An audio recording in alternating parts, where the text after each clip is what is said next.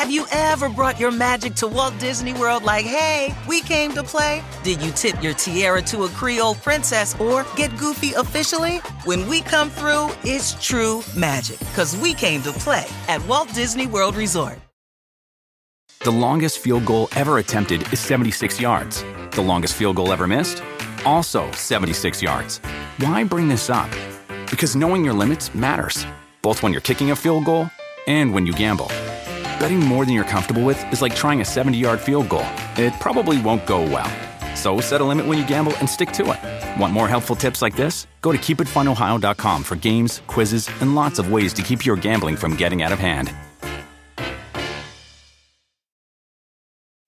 When you need mealtime inspiration, it's worth shopping Kroger, where you'll find over 30,000 mouth-watering choices that excite your inner foodie. And no matter what tasty choice you make, you'll enjoy our everyday low prices, plus extra ways to save, like digital coupons worth over $600 each week. You can also save up to $1 off per gallon at the pump with fuel points. More savings and more inspiring flavors make shopping Kroger worth it every time. Kroger, fresh for everyone. Fuel restrictions apply. Bill, DeAndre Hopkins now a free agent, someone who's spoken very highly of. Do you guys have any interest in pursuing him? Yeah, I'm not going to comment on players that aren't on this team. No, we, we love our, our current group. Um, I know we there was some stuff with Odell, but um, other than that, there's we, we love our group. Uh, yeah, I'm not going to comment on that uh, that one, but I like our receiver room. You know, I think we got a good mix of, of different types of guys. I really, really like our our, our wide receiver room. Uh, I, I, love the guys that are in there. Um, Andrew and his crew are always looking at every avenue and that, that, type of thing. So I won't comment specifically on the player other than to say uh, I really like our roster. Various coaches ask the inevitable question about DeAndre Hopkins because he is a free agent now. You're allowed to talk about him, even though Bill Belichick's position was I don't talk about anybody who's not on the team. You're allowed to when he's a free agent. And DeAndre Hopkins has been a free agent for – three days now. There hasn't been any clear indication of anything happening, which tells me whatever he's looking for, Miles, whatever he wants, whatever his number is, I don't think there's anybody, anybody out there that's willing to give it to him at this point. Not yet, but he did just hire an agent. So the agent still got to work, you know, work his magic a little bit. And I think today is kind of a big day in this whole thing because you get the money in cap relief from the post June 1 designations that you might have made when you cut some veterans. So I think that maybe we might start to see a little bit of movement when it comes to DeAndre Hopkins over the weekend. Yeah, but you still had you had the knowledge that it was going to happen. They could have reached an agreement in principle yesterday or the day before and signed it today. Everybody knows the money's going to hit today. I think it's more along the lines of he wants too much. And point I made recently, teams have done this over and over and over again. They know all the shapes and sizes and personality types and levels of demands and who wants this and who wants that and how to deal with guys who maybe want more than they should. Teams know how to deal with guys who want too much. And one of the ways you deal with a guy who wants too much is you just wait and you wait and you yeah. let him process that I'm not going to get what I want. For him, it's a first. For the teams, it happens all the time. This is a guy who wants too much, so we're going to let it sit. We're going to let it percolate. We're going to let him hear from multiple teams, sorry, we just can't pay you what you want. And at the end mm-hmm. of the mm-hmm. day, the thinking is the Bills and Chiefs are going to end up in some sort of a mini tug of war. There are the latest odds that we've tracked down, the Bills continue to be the favorites with the Chiefs just behind. The Browns have muscled their way into the conversation. Last time I saw the odds over the weekend, it was Bills, Chiefs, Ravens, Jets in the top four. So the Browns and Lions are creeping into this. Mm-hmm. And the mm-hmm. Browns the Browns would make some sense when you look at their depth chart. But and you look at the fact that you're trying to get the most you can out of Deshaun Watson. Now when Deshaun Watson publicly supported the idea of bringing in DeAndre Hopkins the other day. I still don't know whether that was just I'm being nice to my friend or I really, really want him. It'll be interesting if he really, really wants him, but the team won't give him to him. If he really, really wants him and they want to make this work, Miles, I'd like to think the team will do whatever they have to do to make this work for Deshaun Watson. Well, the, the Browns are maybe in a better position than the Bills or the Chiefs to land DeAndre Hopkins, A, because of that connection that Deshaun Watson and DeAndre Hopkins have. I mean, th- this is a guy in DeAndre Hopkins that won or that was an all pro, first team all pro two times with Deshaun Watson as a starting QB for a full season. I mean, you could kind of add 2017 in there too, even though Deshaun Watson was hurt. So it's like two and a half. But that's one element of it. The other element is kind of with those post June 1 designations, the Browns are going to have the second most cap space available out of any team. So that's something where you can point to if you're Deshaun Watson and you really want this to happen. And you're like, guys, hey, we've got the most money but between you know the Bills, the Chiefs, and all these other teams that might want DeAndre Hopkins, and we are in a position to contend, and we are in a division with Cincinnati, who I think is a real Super Bowl contender, right? Baltimore, who should be a Super Bowl contender, especially now that Lamar Jackson is happy. You know, you've got Pittsburgh, who is always going to be in the mix under Mike Tomlin. They've proven that. So, what are we going to do to have a bold move so that we are in the conversation and better in the mix? Now, you don't know how much DeAndre Hopkins is going to be available. I mean, yeah, he was hurt one year, you know, then he had the suspension. So, that's two seasons in a row where he's not played a full season. But I think that just a simple fact if you could have DeAndre Hopkins opposite Amari Cooper, that's two really darn good receivers. And you add Elijah Moore to that, Donovan Peoples Jones, somebody, another one's up and coming. It makes a lot of sense for the Browns to really strongly pursue this, I think. The reality is, right now, the Browns are just kind of a curiosity that no one's paying attention to. We don't know what they're going to be. Yeah. We don't know what to expect. There's so many great teams around the Browns in their division in the conference that they're just kind of an afterthought. All of a sudden, if they get DeAndre Hopkins, they start hitting the radar screen and we start paying closer True. attention. Now, I don't know that they want that or not. Maybe their plan is we're going to surprise everybody this year.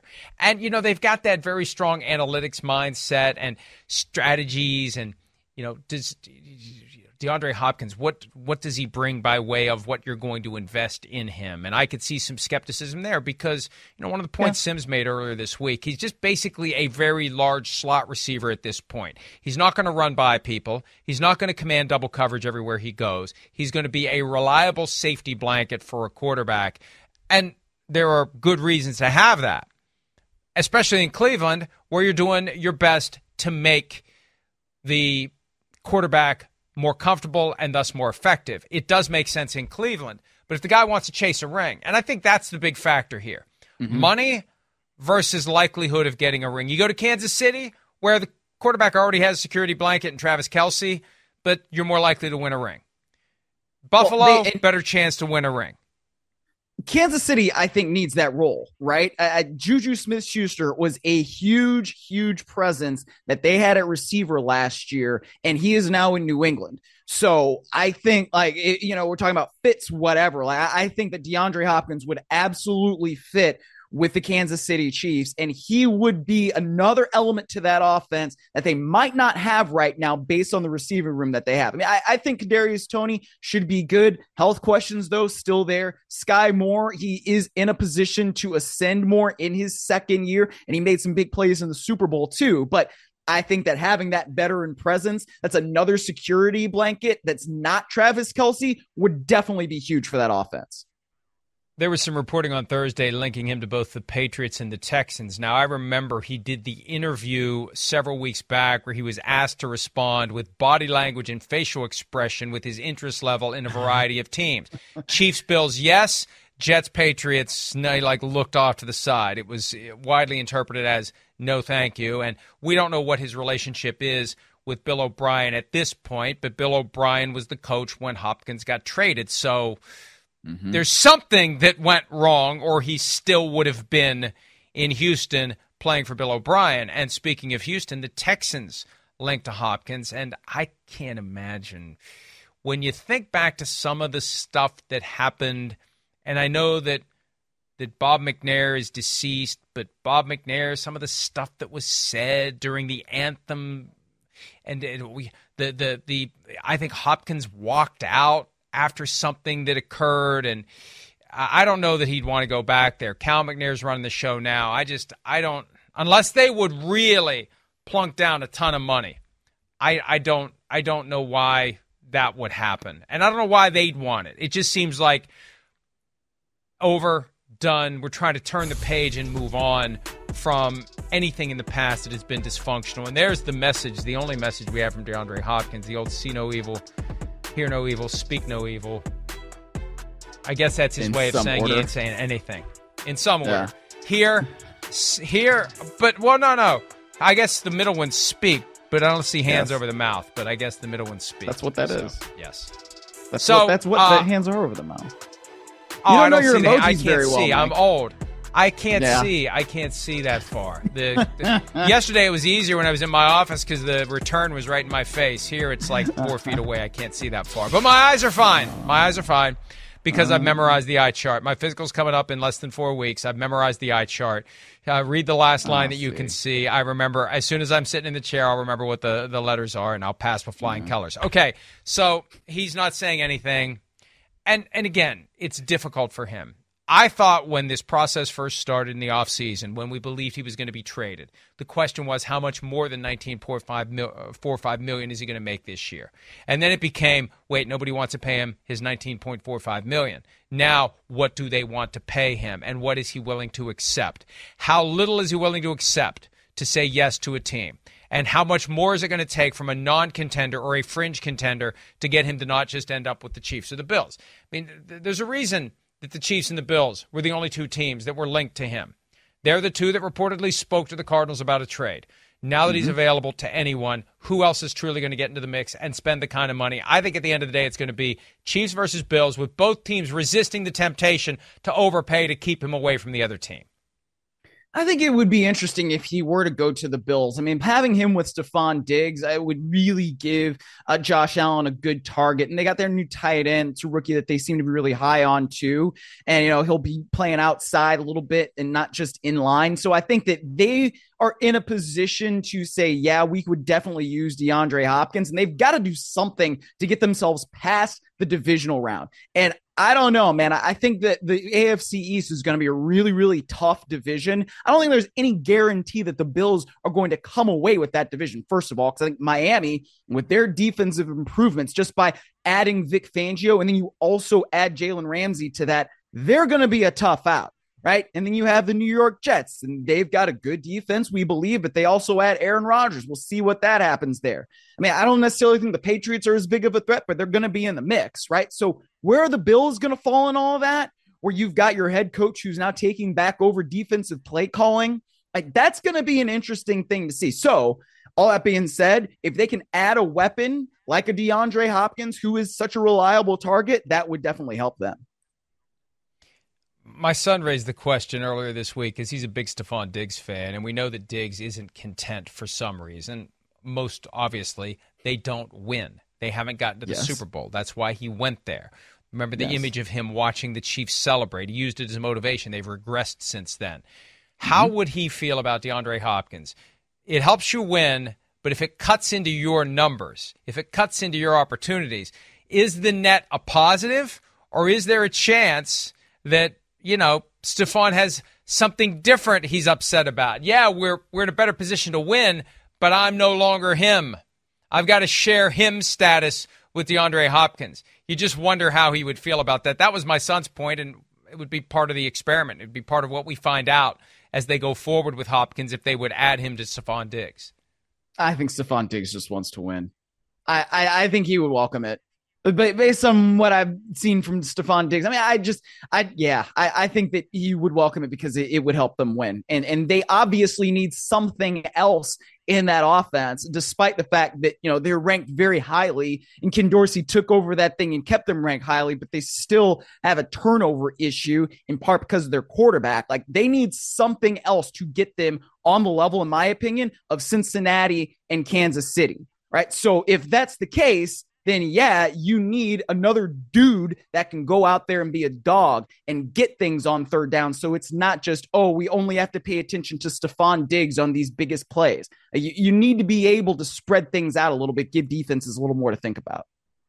Worst case scenario would be Hopkins' presence eats into Stefon Diggs' production and they still don't win.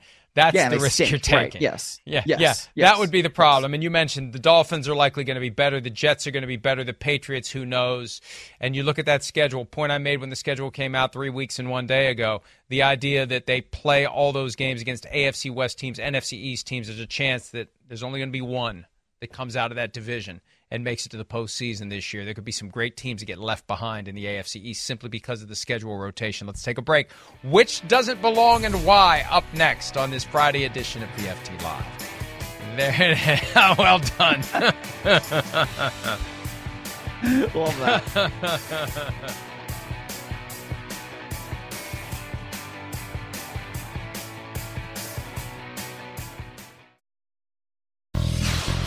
My goal is to pollute your brain with as many Seinfeld references and clips as possible that you will have over the accumulation of your life, seen the entire series, even though you never watched a single episode. There's one particular episode of Seinfeld where both Kramer and Again Jerry with the Seinfeld. try their. You know that there are plenty of shows right. that I watch. Like you could reference one that I actually watch, and then it would be funny. Like when I, I reference The bothers you. I thought you're a bacala man. What are you doing eating sushi?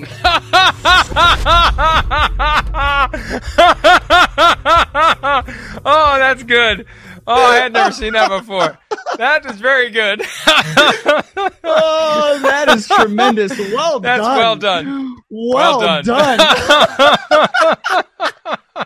oh, I can't wait to send that to my friends later. Oh my Oh. god. Don't send it to your mother. All right. Uh, oh no, my mother. All right. Um, I don't know where to go from there. I don't know where to go I wish there. the Lord would take me now. okay, which doesn't belong and why? Uh, non Seinfeld or Sopranos edition. Let's begin. Let's begin. Before we do which doesn't belong and why, a little Mark Andrews talking about the new look Ravens offense under new coordinator Todd Monken. I think it's going to be a dangerous offense. Um, I've really loved what um, you know Coach Monken's you know had to teach and the way he's teaching and his energy that he brings. Um, very enthusiastic. So um, I think the sky's the limit. Okay, which doesn't belong and why? Todd Monken, the new Ravens offensive coordinator. Eric Bieniemy, the new coordinator in D.C. Bill O'Brien back in New England, and Nathaniel Hackett, high-profile flame out last year in Denver, now with the Jets. Which doesn't belong and why? You know, I think it's Eric Bieniemy because I think of those four guys, he's the only one who really is in trouble in that. Well, I don't want to say trouble. It's just he's the one that has the most unknown quarterback to work with, right? And I don't know if that means it's trouble because it's Sam Howell. Because if it goes well, then Eric Bieniemy is probably going to be, well, knock on wood, I guess. I don't know. Eric Bieniemy is going to be in the conversation to be a head coach somewhere. You would like to think, perhaps even with the organization that he's already at. You know, because Josh Harris is coming in as the new owner, you don't know what in the world is going to happen there. So, yeah, I, I think it would probably be Eric Bieniemy that doesn't belong. I'm going to say it's Todd Monken just because I think he has got the biggest challenge of any of hmm. these guys to dramatically alter the Baltimore offense from run based to apparently pass based. Your quarterback's already saying he wants to throw for 6,000 yards for crying out loud. So Yeah. you got a lot of work to do. You got a lot of work to do to reconfigure this offense. You got to got a lot of people to buy in, and you you you've got to get the head coach to buy in. And and and let's face it. I mean, it's not like Todd Monken was on the short list of offensive geniuses that people were clamoring to get. He exiled or was exiled from Cleveland to where Georgia, and was out of the NFL for a few years. So uh, this is not going to be easy for him. The The expectations are going to be that that offense will be a lot better. It's just a lot of weight on him in 2023.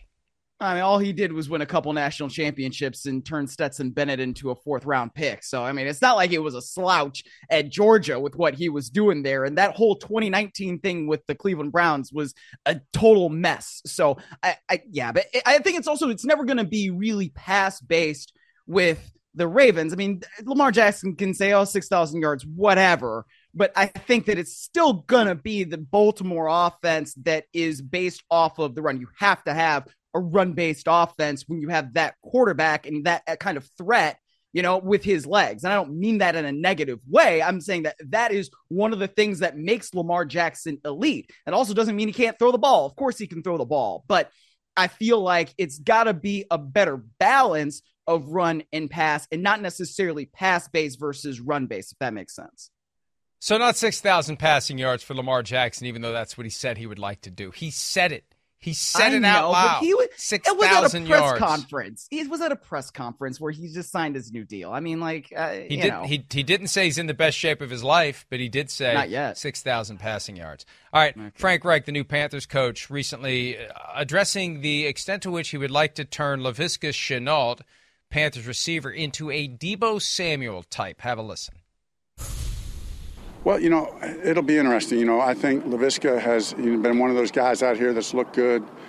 Um, you know, we'll continue to investigate the different roles that he can play. Obviously, I, you know, I, even if we had this grandiose plan, which maybe we do, you know, but I wouldn't right reveal that, you know, here or now, all the different ways you can use him. But you know, you, you look at guys like Deebo Samuel and stuff like that, and you say, well, can Laviska do some of that stuff? Of course he can. Um, so, you know, we'll experiment with some of that stuff. Um, you know, we'll experiment with some of that stuff and see what, you know, some of it will get incorporated and some of it won't.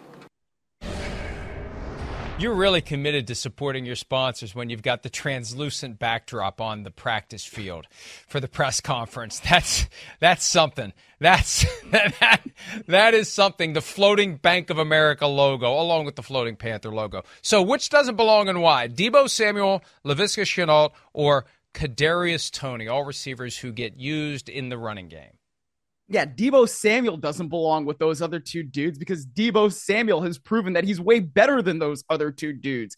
I mean, why are we putting Deebo Samuel in a conversation with those other two guys? Why is Deebo Samuel coming out of your mouth, Frank Reich, when you're talking about another player? I mean, this is one of the most effective offensive weapons in the entire National Football League, right? And I'm sorry, but Laviska Shenault and Kadarius Toney, maybe they have some of that in them, but they don't have what Deebo Samuel's got, at least not yet. So get get Deebo Samuel out of that conversation and put him where he belongs. You know, it's funny as you say that. It reminds me of something from the very excellent Shaquille O'Neal series on HBO. I'm sorry, I still have Peacock too, but I tripped over that recently. And there's a great line when he faced Patrick Ewing for the first time. His dad told him, "You show respect by showing none." So adding Deebo Samuel with those two shows plenty of respect to Deebo Samuel by showing none whatsoever because he is separate from those two. But I would say Shenault doesn't belong because at least we know Toney has absolute positive high end ability. They're scratching the surface in Kansas City. They fully intend to deploy him as maybe their number one Tyreek Hill replacement this year. Shenault's got a long way to go to be in that category, approaching Toney and then Deebo Samuel above and beyond that. All right, one more. Micah Parsons. Here he is on lining up everywhere for the Cowboys in 2023. Mike said the next step for you is opening up more opportunities for other people. How do you think and go about that? You know, uh, just playing chess, just being able to move around. I think that's the special ability um, that I have and why I want to like incorporate. You know, so we're doing a lot of special things. I don't want to give a lot away right now, but uh, it's gonna be a really cool year. Y'all gonna, I'm probably gonna play like eight positions this year. So don't even ask me anymore. You know, eight positions. yeah. Have you have you looked at goal line? I think I think I got a goal line package. Luke Gifford, Luke Gifford, love. I think I got a goal line package. He really could play every position on defense except corner, right? I mean, they could put him anywhere, and he could probably he could probably do okay, not embarrass himself at corner if he had to. If you look at how he can move, we had the video recently of him and uh, I can't remember which receiver it was, and the the, the Deuce uh, Deuce uh, the, the the new running back they drafted, Vaughn. the little guy, uh, Deuce Deuce Vaughn. Deuce Vaughn. Deuce Vaughn. So I mean, Micah Parsons can move, and Micah Parsons can do it all. So which doesn't belong and why? Micah Parsons, Myles Garrett, Minkah Fitzpatrick. They each have multiple All Pro seasons, but no Defensive Player of the Year awards yet. Yeah, I, my first instinct is to say Minkah Fitzpatrick because he's a defensive back, and that, but that's, I think that like kind of, it, it doesn't say as much about what he means to that Pittsburgh Steelers defense, right? I mean, I guess it's kind of Myles Garrett because that's a team where you just don't know if they're going to contend or not. And, and, they have now Jim Schwartz as their defensive coordinator. So that means Myles Garrett's going to be playing that wide nine technique. And I think that that probably will be good for him. He's already an elite defensive guy. But yeah, it's interesting because I mean, the defense does revolve around Myles Garrett, but not necessarily in the same way that I think Pittsburgh's defense kind of revolves around TJ Watt and Minkah Fitzpatrick. And then you have Dallas's defense that's got um, uh, that, that's got Micah Parsons like that. You know, does that make any sense? Yeah, it does. It does. I mean, for me, it's simpler, even though it's not as glaring of a distinction as we had with Deebo Samuel, Laviska Shenault, and Kadarius Toney. I still think Micah Parsons is a step above the others, and I know that's saying a lot, considering one of the others is Myles Garrett. But Parsons is just that guy that can do it all. That has been incredible. Only two seasons in the league unlimited potential, arguably yeah. could have been defensive player of the year as a rookie. They just don't mm-hmm. give that award to rookies. You get defensive rookie of the year, someone else's defensive player of the year. So the more creatively they use him, the more he can generate by way of highlights and sacks and just disruption and chaos and everyone constantly worried about where he is he's he's the one defensive player I wouldn't want to have to deal with in the NFL because you never know where mm-hmm. he's going to come from and you never know where he's going to be and you never know what he's going to do. But it's usually going to be something that makes it harder for the offense to move the ball. All right, let's go ahead and mm-hmm. take a break. CJ Stroud already making a strong impression for the Houston Texans in OTA practices. We'll give you the latest on that when PFT Live continues right after this. Have you ever brought your magic to Walt Disney World like, hey, we came to play? Did you tip your tiara to a Creole princess or get goofy officially? When we come through, it's true magic because we came to play at Walt Disney World Resort. The longest field goal ever attempted is 76 yards. The longest field goal ever missed? Also 76 yards. Why bring this up? Because knowing your limits matters, both when you're kicking a field goal and when you gamble. Betting more than you're comfortable with is like trying a 70 yard field goal. It probably won't go well. So set a limit when you gamble and stick to it. Want more helpful tips like this? Go to keepitfunohio.com for games, quizzes, and lots of ways to keep your gambling from getting out of hand. For the world's greatest athletes, this is the showdown we've been waiting for. There is nothing like competing on the world's biggest stage. It's a world record again! Go! States. Unbelievable. And when that stage is Paris, anything can happen. I have never seen anything like this. How about that? An Olympics unlike any other. What a performance! The Paris Olympics this summer on NBC and streaming on Peacock. Yeah, it's really exciting. Really, all the all the rookies in general came into like from the get-go with a mindset of they were going to attack this thing. And they've all really came in and attacked it as as a group, which is probably one of the coolest things to see with CJ is it's not just him alone. He's been awesome. He's been putting the work in.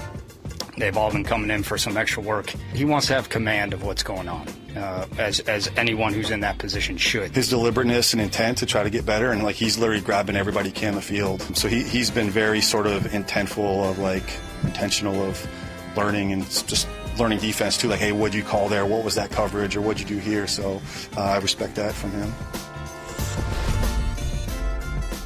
Some praise for CJ Stroud, the second overall pick in the draft and the presumed week one starter of the Houston Texans. Before we go any farther, this is one of the functions of getting older. As you are getting older, you realize how young younger people look. I would swear that Bobby Slowik is the kid who delivers my newspaper. I would oh, swear to it. If there was a lineup of who delivers your newspaper, it's him. He did it, officer. He threw my newspaper into the bush. I still do that. You get somebody that'll come up that hill and throw your newspaper to you. Yeah, it's in a car and they just throw it at the door. you know where you come up and turn around. Yeah, yeah, they, they, drive yeah. up. Oh, there you go. It's okay, not like the old nice. days when I would have had to take a bike up that hill. My Schwinn yeah ride it up that hill and mm. throw it in mm. that shrub. All right, so uh, th- th- this is best shape of your life season, and it's heap unnecessary and excessive praise on your rookie quarterback season. There's never been a doubt to me. I think Davis Mills is the only human on the planet that has any real hope that CJ Stroud won't be the week one starter for the Texans. They are getting him ready, just like the Panthers are getting Bryce Young ready. I think the Texans are even doing less to try to conceal it. Stroud is the guy for the Houston Texans. He'll be the guy week one. I'd be stunned if he isn't. Oh, me too. And look, I mean, I, I think it'd be Case Keenum before it would be Davis Mills out there. I mean, at least that's what I would rather see if I'm DeMeco Ryans and I'm a veteran head coach we already know what Davis Mills is slash is not capable of. We know what Case Keenum is too. And I think Case Keenum is probably a better placeholder if you need it for a CJ Stroud than a Davis Mills would be. But I, I got to say, Mike, I mean, I don't know if this is like unnecessary stuff, especially when it comes to a CJ Stroud because of all the BS that was said about him in the pre draft process, right? So it's not like, you know, it was just all praise all the time for CJ Stroud. There's some stuff that was said about him. And I don't know if the Texans really need to need to combat that, but I like that they kind of are combating it, right? With the things that they're saying and just how prepared CJ Stroud has been, how curious he's been about the different defenses and the different coverages and trying to maximize everything he can from the offseason program. So it's not a nothing burger to me that this is some of the stuff that's coming out of Houston because of all the stuff that was said about CJ Stroud in the pre draft process.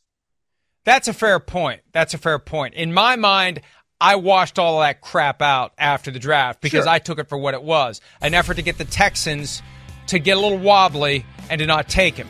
So he would start sliding and someone else could get him. That's what I believe all that talk was. It was about sparking a slide because there was someone that wanted CJ Stroud and they wanted to get the Texans not to take CJ Stroud. And one of the knocks on Stroud was that he asks too many questions. Do you remember that one? He asks yeah. too many questions. Like, what the hell are you talking about? Don't you want natural curiosity? And I saw James Palmer of NFL Network post this quote from Matt Burke. We saw Burke in his beard earlier talking about how, as the defensive coordinator, used a coverage that Stroud was intrigued by.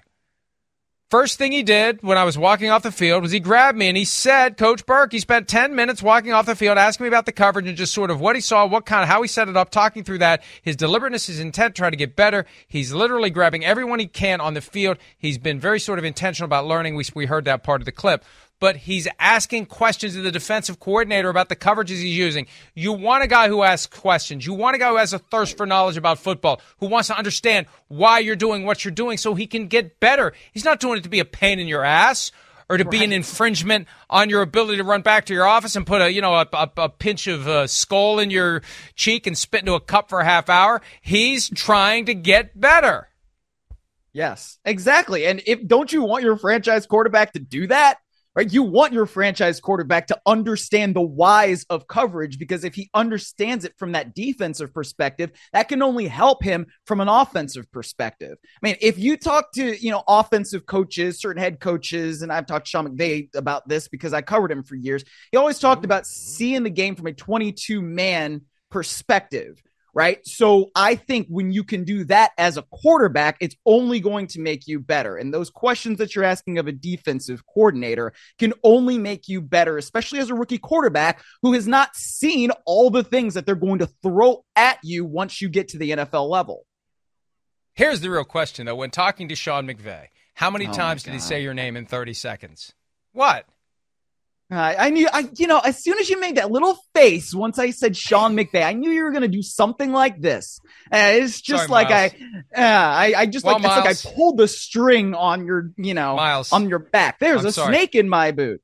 How many times McVay say your name in 30 seconds? Hey Myles, hey Myles, there's a snake, Myles. It's in my boot, Myles. Okay. I don't know what to do about it, Myles.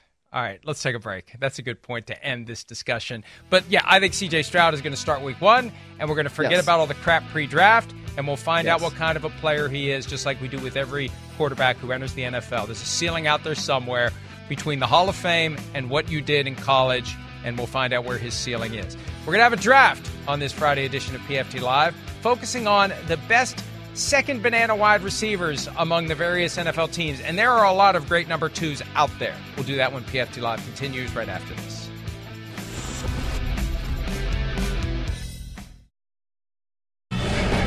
Another year under my belt. I see I leave working more. Um, think preparation, you know, um, seeing defenses, knowing what defense is going to do, um, how they plan on playing us, then adjusting the game. So, um, feel like it's a lot I can grow from in my first two seasons. So, still growing, trying to stack days together. Jaylen Waddle, he has put on some weight. He's looking a little bigger. He's the number two to Tyreek Hill, and he's one of the best number twos in the NFL. That leads to today's draft. The best number two receivers in the NFL, and there are many of them. And we actually are so far ahead of time today that we can do a trivia question. There are people out there who love the trivia question. We used to do it all the time to determine the first pick in the draft, and then all of a sudden we just stopped. Well, today we start again. Oh boy. The streak may not be longer than one, but Myles, get ready. Ozzie Newsome is the Browns' all-time leading receiver with 7,980 yards. Who is the Browns' leading receiver in yardage this century? So I, I resisted the temptation to look at the answer because I actually looked at the rundown last night, unlike you probably. Uh, so I think it's so. Let's Braylon just be clear. Edwards. You've had time to think about it. Uh, okay, I have. Okay. Yeah, it's Braylon nice Edwards try. or nice Josh try. Cribbs. Hmm, I think. Oh, you're not. Which? So who are you picking? Edwards or Cribbs? Uh, let's go fan? Edwards based on what Who's had all night to think about it. Yeah. I, I thought you were trying to sell me on the idea that you didn't look it up or you didn't at least think about it. No, I didn't. You've had a I chance no, I did think, about, about it. I did think about it. I thought about it a lot. It is Braylon I went to bed thinking about it, and I, I woke up thinking about it. It is Braylon Edwards, the third overall pick in the 2005 draft. Is that what it was? 2005, back when you were 14. Good lord, actually you were 13 when the 2005 draft happened. Yes, Braylon Edwards. Uh, you are correct, and you get the first pick. All right. Well, give me Jaylen Waddle. He started off the segment with the sound, and I, I love this guy, man. I, I think he really is one of the really good young emerging wide receivers in this league. I mean, 75 catches for over 1,300 yards last year and eight touchdowns. I mean, it's funny, Mike, the difference in the offensive scheme from one year to the next when you get Mike McDaniel, he leads the league at 18.1 yards per reception. That's huge and almost doubled what his yards per reception was as a rookie. So I think the sky is the limit for him. Hopefully, Tua Tagovailoa can stay healthy. If not, Mike White's going to come in there and he might sling that pill around to Tyreek Hill and Jaylen Waddle too. I'll go Tee Higgins because I don't think Tee Higgins is really a number two. I think he's just a co number yep. one, although Ja'Marr Chase is still better. Higgins is the kind of guy who could leave as the number two in Cincinnati, become the number one somewhere else, and get it done. Unlike guys we've seen in the past, all the way back to Alvin Harper. When he left the Cowboys, he wasn't suited to be a number one. You got to have that ability to command double coverage. You got to be the guy. I think Tee Higgins could go be the guy somewhere else. So he's my first pick, co number one, not even a number two in Cincinnati.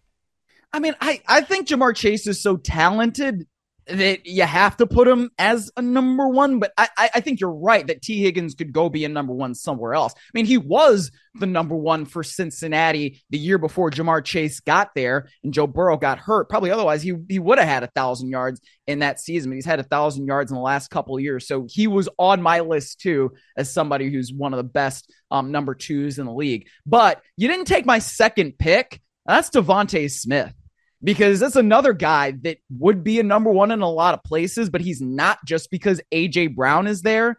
And I think you look at what he did last year, even though he didn't quite catch that fourth down pass, you know, in the uh, NFC championship game, even though it actually counted. I mean, I, I think that this is a really special receiver, and you see his ability time and time again. Even though he's a slight guy, he's not afraid to do whatever he has to do to make catches, right? And he can make the contested plays. He can make the wide open plays, explosive plays. So I love what DeVonta Smith does in that offense, and his chemistry with Jalen Hurts is clearly off the charts. Okay. I'm struggling with the next one just because I don't know who the number two receiver is in Dallas. Who is the hmm. number two receiver in Dallas? Is it CeeDee Lamb or is it Brandin Cooks? They traded for Cooks, who has his second contract. He's making considerably more. He got a $16 million signing bonus on the way through the door with the Cowboys. CeeDee Lamb is still waiting for his second contract. Who's the number one? Who is the Oh, number? what about one? Michael Gallup? Whoever. Well, well, right, but between I think it's e- it's either going to be Cooks or Lamb. C- CeeDee's the So, number one. I'll go- CeeDee's the number one. I'll go Cooks. Take Brandin I'll go Cooks, as your then. two. Yeah. I'll go Cooks is the best number two because I mean he's just kind of overlooked and forgotten. The Cowboys added him to that mix, and uh, he still can run really fast, and he still has an impact everywhere he's been, even on a bad team like the Texans. So I'll go Brandin Cooks, even though he hasn't played for the Cowboys yet. I think he'll be a great complement to Lamb. That's kind of what left Brandin Cooks off my list is that he hasn't necessarily played for the Cowboys yet. So, but I mean, I, I spent time around Brandin Cooks. Brandin Cooks is a really good receiver. He understands route running well. He understands speed well, and kind of everywhere he's been, despite the fact that he's been in a bunch of places, he's made an impact. But I think that's kind of what makes him the number two, right? Because teams feel like they can move on from him and they'll still be okay. Whereas, you know, you're not really moving on from your number one all the time. And so Brandin Cooks is still that kind of good receiver. Um, I'm, I'm going to go to San Francisco for my next pick, and it's Brandon Aiyuk because everybody talks about Deebo Samuel, and we did earlier on in the show. And you've also got Christian McCaffrey now there, and, and you've got George Kittle. But Brandon Aiyuk is somebody who has made really, really big, really, really tough catches for that team over the course of his career. And he's just one of those dudes that I think maybe gets a little bit overlooked. Last year had 78 catches, just over a thousand yards, eight touchdowns. And the way that San Francisco has constructed its roster with, you know, low QB cap hits, this is a guy that they can pay because he's in a contract year. I, I think that they are going to want to keep Brandon Aiyuk around and see what he can do alongside this kind of core of offensive pieces that they've got. So that's one of those guys where I think, you know, you look at San Francisco and why they've been so successful over the last couple years, he's definitely a big piece. The Packers wanted Justin Jefferson in 2020 first. He was gone. They wanted Aiyuk. They got leapfrogged by the 49ers, and that's when the Jordan Love plan went into action. How different the world would be if the Packers would have gotten Aiyuk or especially Jefferson right now. Okay.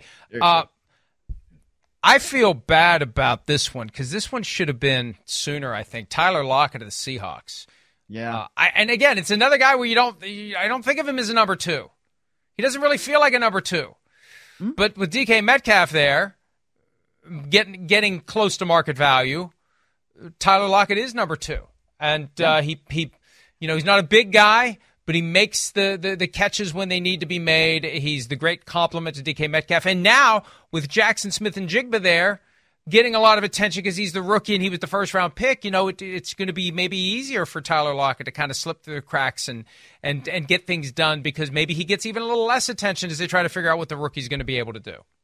Yeah, it's interesting. I mean, it's four straight seasons of a thousand yards for Tyler Lockett. And yeah, DK Metcalf is the number one there, but Lockett has been so consistent over the last few years. I mean, I, I, think about my time covering in the NFC West, and this guy's always making plays week after week after week. So, I mean, if you are that consistent, then yeah, you might have should have been a little bit higher on our list. But it's not like you know we're talking about bad players we've got all the rest of these guys. Um, let me go my uh, fourth pick here, Mike Williams of the Los Angeles Chargers.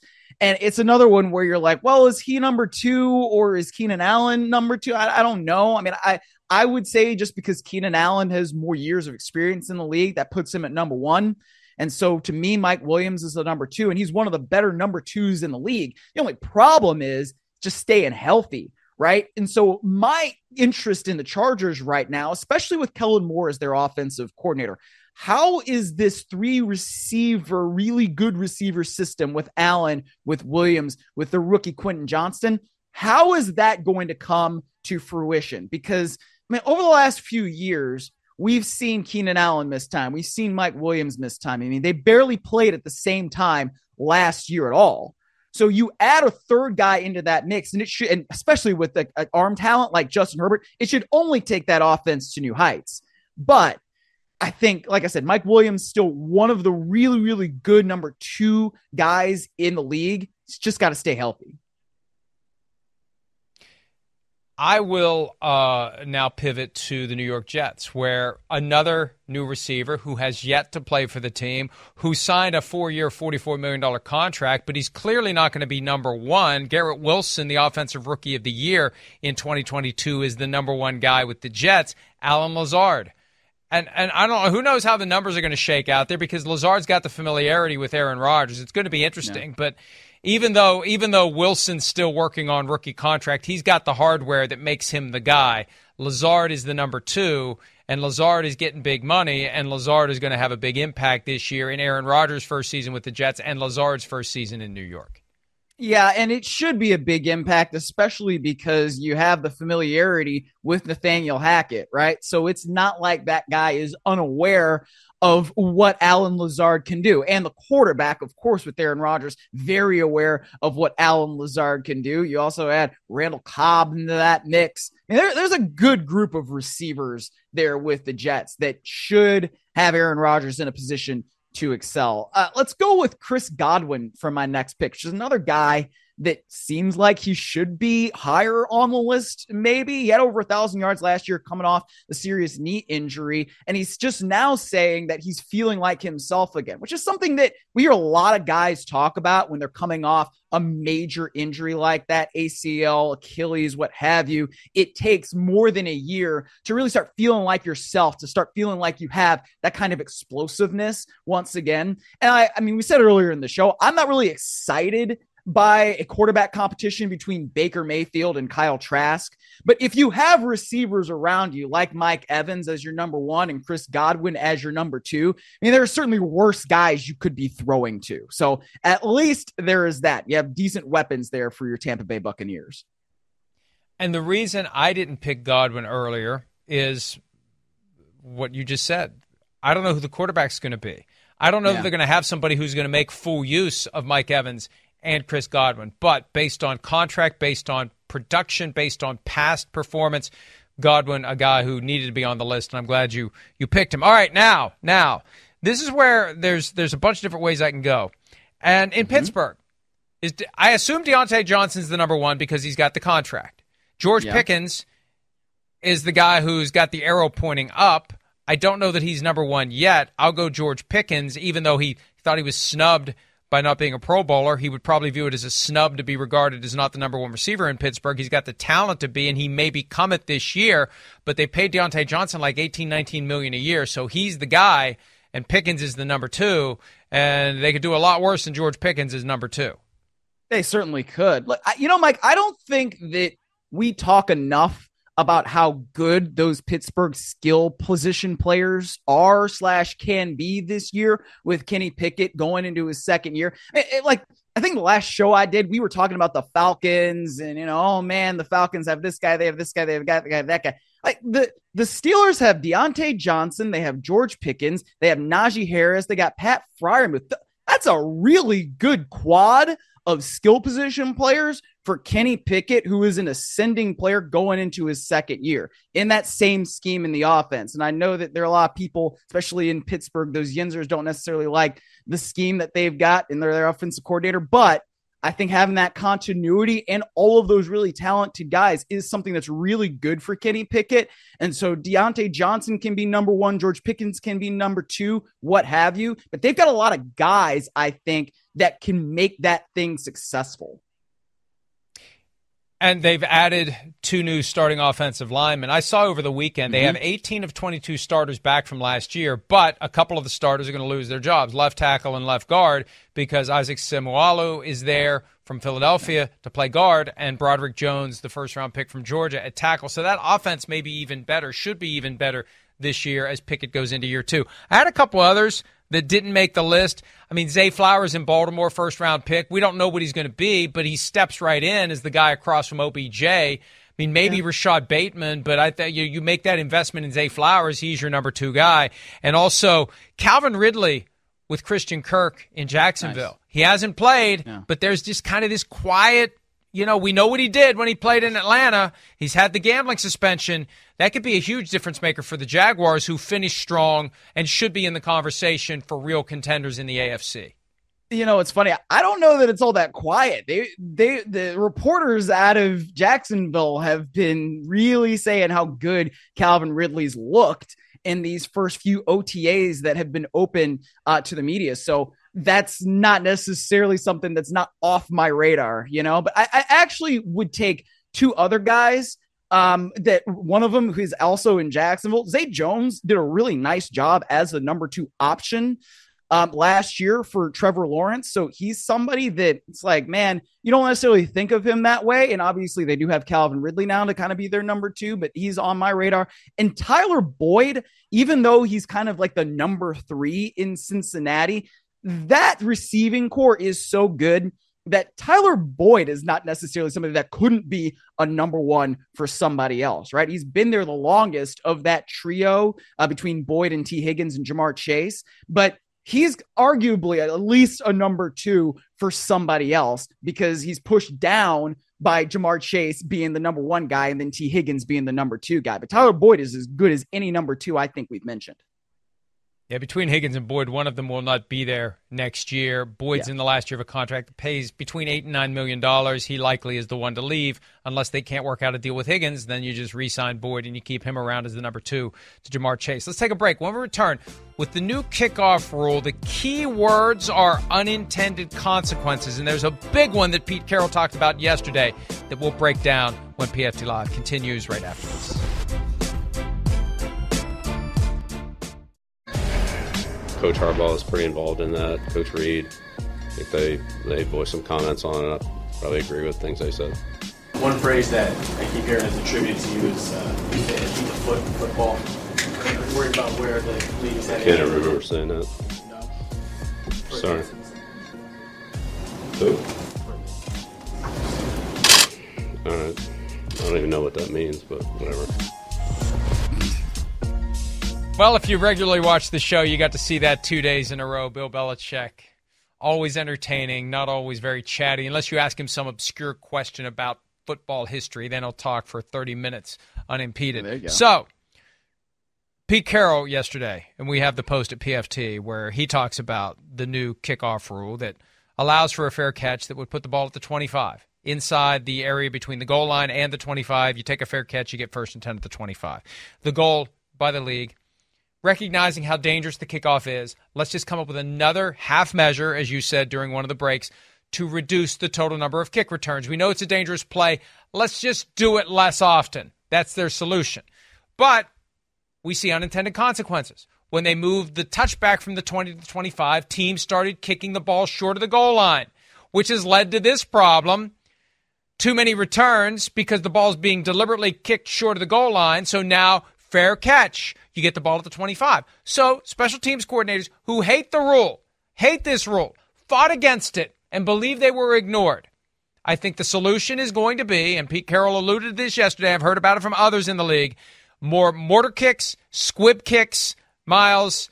There's going to be more returns, I think, because uh, these coaches want to send a message to the league. You're not going to take this play out of the game. We're not going to go quietly, and you're going to try to make fewer kick returns. We're going to have more of them because we're going to start kicking the ball all over the place and no one's going to call for a fair catch. Yeah, well, I mean, if you squib it, that really is what's going to happen. And I don't think it's they believe that they were ignored, Mike. They were ignored, right? I mean, you've written about it, how they they were strong armed, these owners, into, you know, going from a vote that would have been rejected into a vote that put this measure into place. So, look, I think that this is something where we're going to see special teams uh, coaches say, well, if you want to give us a half measure, we're going to combat that in a way that at least keeps this play in the game. If they want to take kickoffs out of the game, then they should just take kickoffs out of the game. I think you can't no more half measures, as Mike once beautifully said on Breaking Bad. Rich McKay said last week that they want to find a solution that allows the kick return to be a full part of the game. The problem is, and the league's position on the efforts of the special teams coordinators to come up with ideas, they haven't put forward an acceptable alternative. I don't know that there is one. At some point, that's what the NFL has to say Maybe there isn't one, unless they want to use the XFL, which kind of looks like electric football before you click the button because they're all standing there in position and they're they're in different spots. I don't know what you do, but they're going to have to do something revolutionary to save this play. And right now, it's in the balance. Well, maybe they should have just made it a fair catch. You get it at the 20, and that's where they should put the touchback. That's at least what I would have done. It's something that's going to add intrigue to the coming season. Enjoy your weekend. Thanks for some of your time. We'll see you on Monday. The longest field goal ever attempted is 76 yards. The longest field goal ever missed? Also 76 yards. Why bring this up? Because knowing your limits matters, both when you're kicking a field goal and when you gamble. Betting more than you're comfortable with is like trying a 70 yard field goal. It probably won't go well. So set a limit when you gamble and stick to it. Want more helpful tips like this? Go to keepitfunohio.com for games, quizzes, and lots of ways to keep your gambling from getting out of hand.